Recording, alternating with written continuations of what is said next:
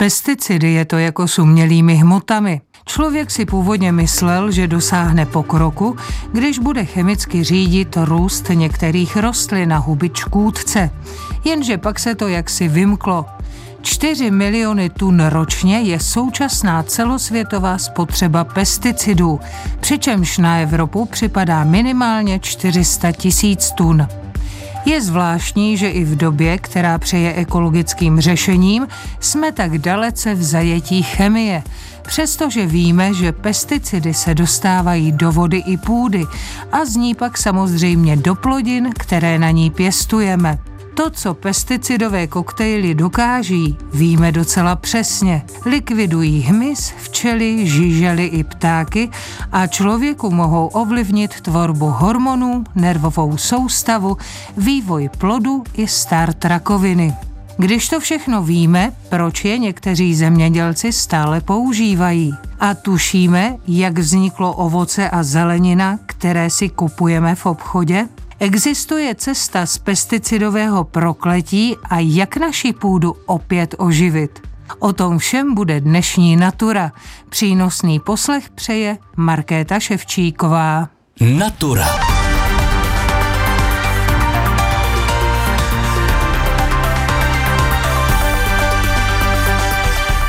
Tak milí posluchači, je to tak, my jsme se vypravili tentokrát senatorou na jich od Brna. Já ještě umyslně neprozradím, kde se přesně nacházíme, ale za to prozradím, kdo nás bude dnešní naturou provázet, protože z toho poznáte, o co nám dneska půjde.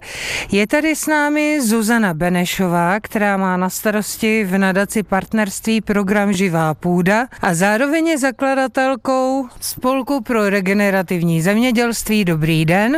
Dobrý den. A zároveň tady máme Václava Izáka, který je koordinátorem Koalice pro zdravou krajinu. Dobrý den.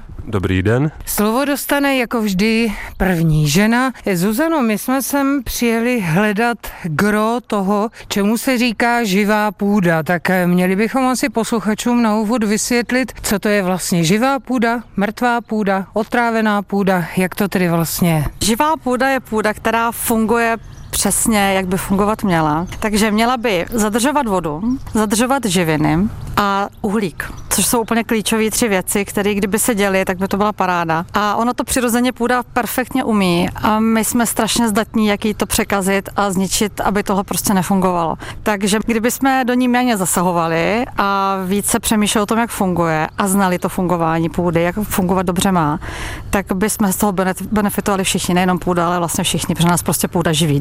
99% potravin z půdy a pokud se k ní budeme chovat tak, jak se k ní chováme pořád nadále, tak budeme mít jako čím dál tím větší problémy.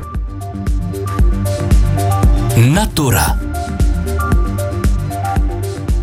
No já jsem měla z toho, co jsem si přečetla, než jsem sem přijela, pocit, že už je vše ztraceno. Dokonce jsem vám říkala, Václavé, že jsem měla v první chvíli dojem, že už přestanu jíst cokoliv a dokonce jí pít, protože otrávené už je úplně všechno, protože my tu půdu opravdu docela efektivně trávíme už od poloviny minulého století a přesto, že to vypadá, že už jsme se umoudřili, tak ono ne tak zcela, že ano. Tak půda má vysokou absorpční schopnost, tak možná je to i trošku problém, který nám umožňuje, abychom se takhle chovali dlouhodobě. A tím pádem, že jsme se takhle chovali dlouhodobě, tak nám bude asi zase relativně dlouho trvat, než tu půdu dáme do pořádku.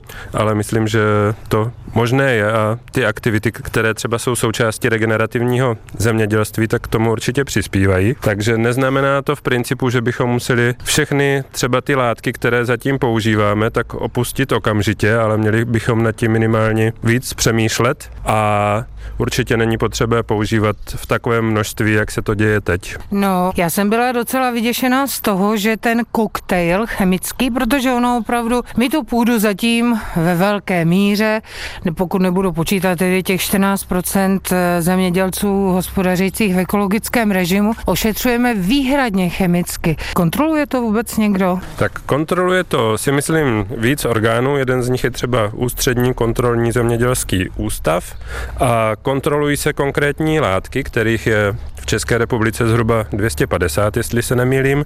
V celé Evropské unii se jich používá přes 400, respektive jsou povolené, takže to, kolik se jich používá, tak to je druhá věc. A problémem je, že se kontrolují ty látky jednotlivě, ale nekontrolují se třeba jejich různé sloučeniny nebo látky, které vznikají jejich rozpadem a reakcemi s jinými látkami v tom přírodním prostředí, takže máme přehled jenom o velice malé části. Takže máme vůbec my jako lidé nebo spotřebitelé záruku, že se neotrávíme? Tu záruku určitě nemáme a je to dáno i tím, že ty látky se v tom prostředí částečně kumulují, takže vzhledem k tomu, že se používají už mnoho desítek let, tak jich samozřejmě minimálně v tom objemu, ale i v těch kombinacích těch jednotlivých sloučenin přibývá a pokud tímhle tempem budou přibývat i nadále, tak vám to určitě zaručit nemůžu, že se neotrávíme. Natura. Zuzano, vy máte na starost program Živá půda, tak eh, co je vlastně jeho hlavním cílem? No, hlavním cílem je právě oživit půdu, pomoct zemědělské krajině. A my jsme, my cílíme od začátku na vlastníky půdy, kterých je v České republice 3 miliony, což je prostě obrovské číslo. A každý z nich je i spotřebitel, takže i konzument a konzumuje právě třeba i ty pesticidové koktejly. My jsme si, protože na venkově s rodinou, tak jsme se zúčastnili jednoho výzkumu a ten dopadl teda jako dost tragicky, protože zkoumali dospělého člověka a jeho dítě, který žije v zemědělské krajině, teda v jaké, jak, jaké pesticidy v sobě má. A my jsme dopadli tak, že jsme měli v jednom období šest um, pesticidů v sobě a v druhém tři, ale naše děti měly celou dobu šest a šest, takže jsme z toho byli docela špatní, že nám došlo, že vlastně máme i přesně výsledky, víme, které teda v sobě máme, v jakém období a podobně. A není to úplně lichotivě, přestože se snažíme samozřejmě zdravě, tak vidíte, že to neovlivníme. To je, když někdo vypíná Wi-Fi a myslí si, že k němu žádná jiná nedolehne, jo, tak je to přesně ono. No nicméně cílíme na vlastníky a časem se ukázalo, že nejen vlastníci mají zájem o poradenství, ale i zemědělci což nás velmi těší. A právě proto jsme založili spolek pro regenerativní zemědělství a současně platformu regenerativního zemědělství, kde jim právě radíme, jak hospodařit, tak aby se postupně mohli vyhnout těm koktejlům a hospodařit tak, aby ta půda právě ožila. Takže když se velmi všichni spojí, tak naděje to, já jsem stále optimistická, i když někdy je to pro frustrující. Teda. Tak pravila Zuzana Benešová. No, my se teď vypravíme za jedním ze zemědělců, který s vámi spolupracuje ve spolku regenerativního zemědělství. No a zeptáme se přímo jeho. Natura. Tak milí posluchači, my jsme se posunuli ještě o pár kilometrů dál. Teď stojíme v Bratčicích a právě tady v Bratčicích u Brna sídlí náš dnešní vzorový příklad. Zemědělec, který je členem Spolku pro regenerativní zemědělství. Rostislav Mátl, dobrý den. Dobrý den. Tak eh, pane Rostislave, měli bychom si asi ve stručnosti říct, jak vypadala vaše nikoli životní, ale zemědělská dráha možná. Vy jste začínal s čím a jak a kde? Já jsem začínal vlastně v podstatě tím, že jsem chtěl co nejvíc intenzifikovat tu zemědělskou výrobu a chtěl jsem tomu dát v podstatě všechno tak, aby jsme dosáhli co nejlepších výsledků. Ale v té naší suché oblasti to úplně nevedlo k těm eh, předpokládaným výsledkům a musel jsem eh, trošku přehodnotit ty způsoby, jakým způsobem to prostě dělat a jak se na ty věci, věci dívat. Vy máte tady v Bračicích poměrně rozsáhlý statek, takže vy se zaměřujete na co? Zaměřujeme se na rostlinnou výrobu, eh, máme bioplynovou stanici, pěstujeme eh, rostliny jak pro tu bioplynku, tak i pro lidi a taky semenářský porosty pro meziplodiny a tak dále. Kdo byl vaším vlastně prvním rádcem nebo podle čeho si ty rostliny vybíráte? Vybíráme si je tak, aby, aby ten osevní postup byl pestrej, eh, aby tam bylo část eh, rostlin, kteří, který vážou dusík sami ze vzduchu, aby jsme mm, těch minerálních hnojiv eh, kupovali co nejmíň, plus zbytek hnojení probíhá kompostama, který vlastně jsou jak z té bioplinky, tak vozíme i od zvířat nějaký, nějaký do těch kompostů hnoje, takže děláme takový farmářský kompost. Tak ono bude asi nejlepší, když se pojedeme k vám podívat na pole, což teď učiníme a pojede s námi samozřejmě paní Zuzana a pan Václav a tam si ukážeme víc. Natura. No, abychom viděli vše názorně, tak my jsme se s panem Rostislavem Mátlem posunuli na jeho pole. Pane Rostěslave, teď se nacházíme kde? Teď se nacházíme v Bratčicích u Brna na poli, kde jsme loni pěstovali na semínko jetel inkarnát a následně potom jsme zakládali bezorebně pohanku. Vše se nám podařilo v ukončení bez glyfosátu nebo bez přípravku na ochranu rostlin. Ten inkarnát dozrál přirozeně a tím, že jsme zakládali bezorebně, tak jsme vlastně ochránili e, půdu před e, tím přehrátím a před tím, aniž bychom museli nějakým způsobem pohnout s tím půdním životem. Bylo to takový dramatický, dlouho bylo sucho, ale nakonec ta pohanka to nějak zvládla a byl z toho i ten druhý porost jako množitelský. Ten porost pohanky byl ukončen mrazem, takže zase to bylo bez použití přípravku na ochranu rostlin. Ne vždycky se to takhle povede, ale tentokrát se to povedlo. Jaký s těmi poli dvěma máte další záměr? To je jedno pole, to byly dvě sklizně jako z jednoho pole, že byl napřed ten jetel inkarnát a pak se nám podařilo ještě v tom stejném roce sklidit vlastně jako kdyby druhou úrodu, takže vlastně to bylo ono. A další osud toho pole bude ten, že tam bezorebně zasejeme kukuřici na siláž. Kde jste vlastně přišel na celý tady ten systém zacházení s těmi poli a s tou půdou, protože vy jste původně začínal konvenčně zcela a potom jste zjistil, že to nemá úplně vždy smysl? Konvenčně jsme začali a pokračujeme takovým regenerativním způsobem. Přivedl nás k tomu v podstatě přes meziplodiny Jarda Záhora, vysokoškolský učitel a budoucí profesor na Mendelově univerzitě. Jestli nás bude poslouchat, tak mě bude pak hubovat, tak doufám, že to nebude tak strašný. Prostě regenerativní zemědělství jsou tam vlastně principy co nejmenší pohyb s půdou, půda stále pokrytá povrchem, před chvilkou jsem vám ukazoval, že když ten mulč z té půdy se odhrne, tak ty žížalky se prostě teďka v, tady v tom jaře krásně schovávají před očima a ta půda je vlastně prokořeněná a ta mikrobiologie, ty breberky SRO, jak říká Lacomiko, tak eh, těch je tam třeba 7 eh, tun na hektar a ty potřebují taky žrat. A vlastně to žrádlo pro ně jsou ty posklizňové zbytky a zbytky mezi plodin a předplodin a tak dále. Takže to je pro ně to žrádlo a vlastně tím, že ta půda je živá, tak eh, potřebuje míň minerálních hnojiv a míň přípravků na ochranu rostlin, míň fungicidů, protože když v té půdě má ty přirozený zdravý houby, takzvaně, když to má vykolíkováno, jak říká Jarda Záhora, ta dobrá houba, tak ta nesprávná houba má menší šanci uspět. Co k tomu dodat? Ono nám tady hodně fouká, tak my se ještě vrátíme k vám úplně na váš statek a tam si řekneme ještě, jakou vlastně plánujete budoucnost svoji velkostatkářskou, zemědělskou.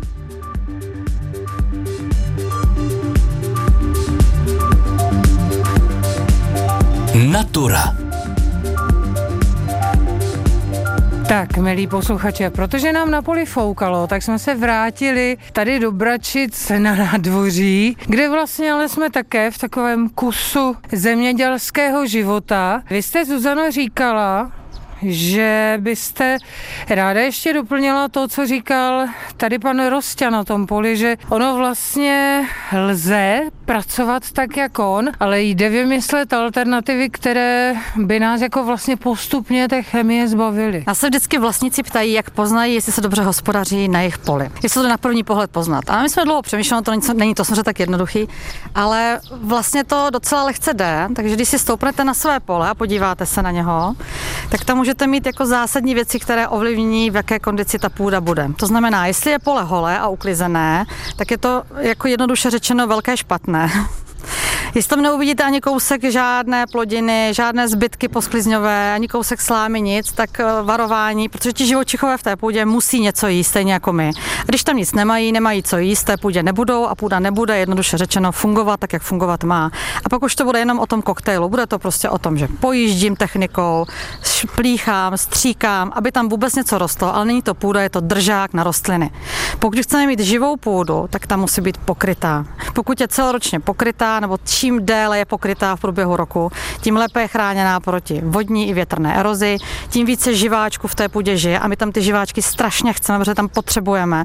My je vlastně živíme tou produkcí, která na ně i těma dalšíma rostlinama na těch polích a oni nám potom dělají všechno to, co potřebujeme. To znamená, že tam je ten cyklus živin výborně funguje, půda zadržuje vodu, zadržuje uhlík, takže nám ovlivňuje pozitivně klima. Prostě ty benefity jsou tak obrovské z těch živočichů v půdě, že je vlastně nepochopitelný, proč si je úspěšně likvidujeme. No a když se rozlídneme dál po tom poli a vidíme tam, že tam je sem, tam remíz, tam je alej, tak všechno to jsou znaky, že ten zemědělec v té krajině dobře hospodaří a takového zemědělce bychom si měli všichni přát. Přejeme si možná tady pana Rostu, protože pan Rostě chtěl doplnit ještě řadu věcí, kterou jsme nestihli říct tam na tom velmi větrném a povětrném poli, tak vy jste chtěli ještě něco doplnit, pane Rostu? Uh-huh. Já jsem chtěl doplnit třeba ohledně toho zadržování vody.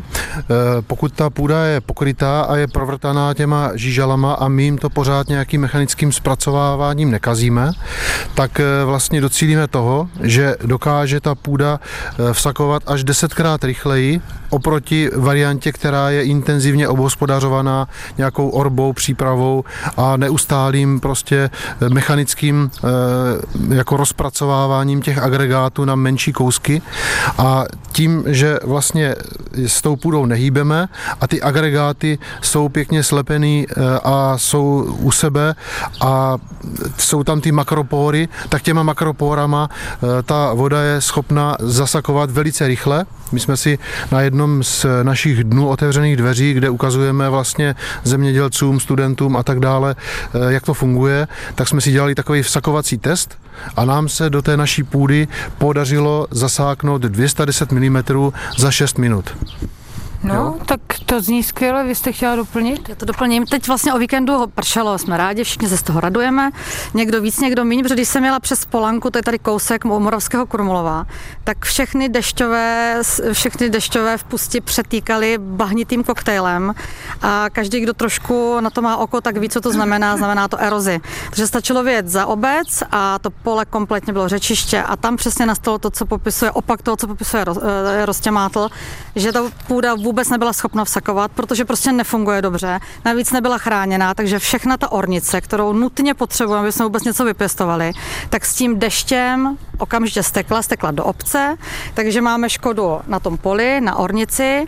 Ta, ta ornice jako bahno stekla do obce, zanesla kanalizace, tam máme druhotnou škodu a takhle se to pořád opakuje dokola a vlastně eh, pak obcelánsky říkají, my to za velké peníze musíme čistit a dobahuněme rybníky a často je to spolí těch vlastníků, kteří potom ty škody ještě musí odstraňovat na svém. Natura. Pane Václave, eh, my jsme spolu vlastně celé to téma začali, tak ho také ukončíme. Paní Zuzana tady vysvětlovala, jak by se vlastně dala ta půda oživit ale já bych se ještě trošku vrátila k tomu, v jakém je komplexně stavu, tak eh, máme důvod k radosti asi úplně ne, že? Tak eh, důvod k radosti si musíme najít někde jinde než u půdy momentálně, ale časem ho snad najdeme i tam. Určitě ta cesta vpřed je v tom, že to používání těch přípravků budeme postupně omezovat, ale nějak s rozumem, tak aby nebyla ohrožena potravinová bezpečnost, což je téma, které všechny hodně trápí a působí to na lidi tak psychologicky, že z toho mají velké obavy, takže je potřeba, abychom ty obavy u nich nevzbuzovali, ale to omezování je určitě potřeba a to jak z hlediska množství, tak i z hlediska kvality je to o tom, jaké látky používáme, kolik je tam látek účinných a zároveň také o tom, jak to potom kontrolujeme. Jednak to použití, ale zároveň jaké jsou ty následky. To znamená, že uh, u látek tohoto typu, které se v tom životním prostředí ukládají dlouhodobě, je potřeba to taky dlouhodobě sledovat a vyhodnocovat a na základě těch výsledků pak třeba ty látky, které se zatím používají a jsou legální, tak omezovat anebo úplně zakazovat. Poznáme to, nebo můžeme pro to poznání udělat něco i my lajci? Asi ne, pokud nebudeme tedy používat produkty z ekologického zemědělství, ale i to je vlastně ošidné. No určitě to jedna z mála cest, kterou ten obyčejný člověk nebo obyčejný spotřebitel má, jak tento trend posilovat a prohlubovat.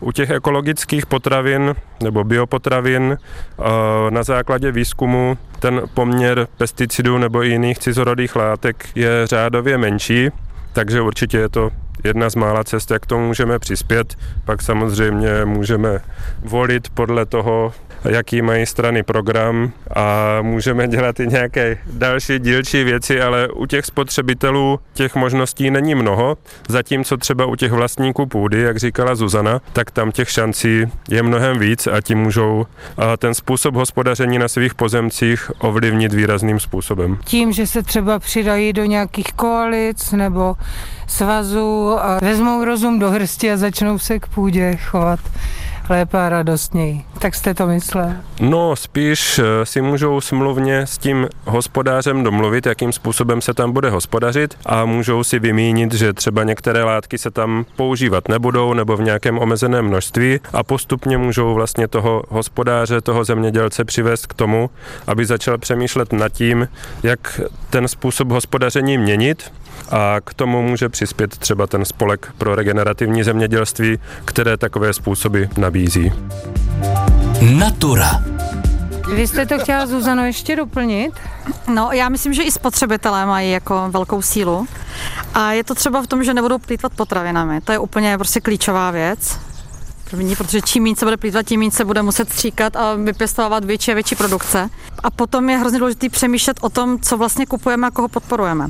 Já vím, že to není úplně jednoduché, protože prostě my jsme země, která je mistrem trojboje, to znamená pšenice, kukuřice, řepka, tak to si asi koupit do dvora nepůjdeme, ale prostě zkusme všichni se zamyslet, jestli někde v okolí nemáme někoho, od koho můžeme kupovat ze dvora, podpořit ho a současně se ho ptát, čím stříkáte, jak hospodaříte, co používáte. A potom je tady obrovská nízká kategorie, to jsou potravináři a my od nich kupujeme. Oni to prodávají, že jo. Stejně tak jako supermarkety, stejně jako firmy, které nám dováží nákup v taškách, tak se ptejme, poptávejme, že chceme něco jiného, chceme to lokálně. Jako v Británii 30 km na jednu stranu na druhou a to je maximum. U nás pro zeleninu jedeme opravdu jako stovky kilometrů, ale tohle se fakt nezmění, pokud nebudeme více snažit, aby se to změnilo. No tak doufejme, že když se tady potkáme třeba za pět let, takže bude situace mnohem veselější. Já mnohokrát děkuji našim dnešním průvodcům. Byli tady s námi především zemědělec Rostislav Mátl, který hospodaří tady v Bratčicích a je zároveň členem Spolku pro regenerativní zemědělství. Díky a naslyšenou. Děkuji, naslyšenou. Byla tady s námi Zuzana Benešová, která má na starosti v nadaci partnerství program Živá půda a zároveň je také ve Spolku pro regenerativní zemědělství. Díky a naslyšenou. Děkuji, naslyšenou. A byl tady také Václav Fizák z Koalice pro zdravou krajinu. Děkujeme a naslyšenou. Děkuji a přeji šťastnou volbu nejen u regálu, ale i jinde. Ano, to je pravda. No od mikrofonu se loučí a krásnější a zdravější zítřky si pro nás všechny přeje Markéta Ševčíková.